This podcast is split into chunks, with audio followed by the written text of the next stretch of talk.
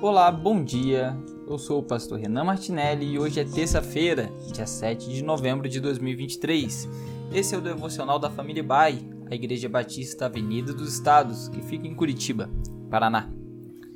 Hoje eu quero refletir um pouco sobre um texto que está em Romanos 15, onde a palavra de Deus vai nos dizer assim, logo no versículo 7.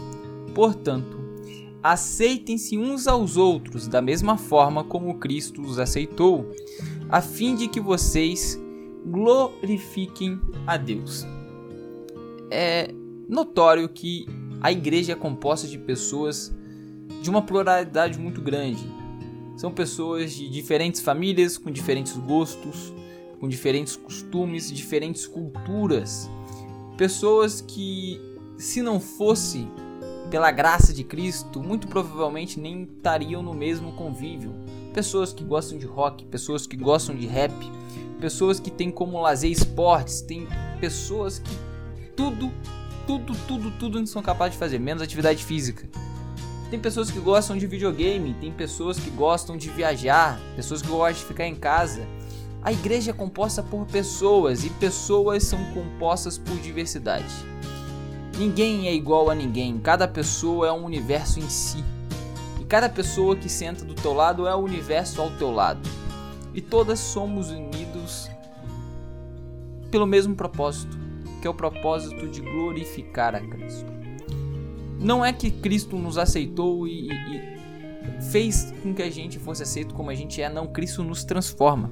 Cristo, ele nos liberta daquilo que nós somos e nos dá consciência de que somos escravos do pecado, que nós erramos que somos falhos. Aceitar o nosso irmão assim como Cristo nos aceitou é aceitá-lo entendendo que ele é falho, que ele vai errar, que ele vai falhar assim como você. É aceitá-lo ao ponto de amá-lo, independentemente da sua falha. É aceitá-lo ao ponto de apoiá-lo, apesar e porque ele falhou. Para que possamos ajudar uns aos outros, nos fortalecer uns nos outros a continuar na caminhada do propósito, que é o propósito de glorificar a Cristo Jesus. Portanto, irmãos, que a gente possa realmente viver essa aceitação mútua, onde olhamos com amor, independente de quem é, de qual é a história, de qual é a cultura, e entendendo que eu preciso ser bênção na vida de todos os que estão ao meu lado.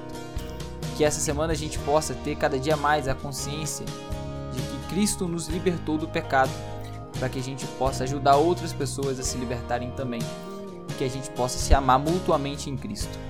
É isso o desejo para que a gente tenha de consciência essa semana. Em nome de Jesus, uma ótima terça a todos.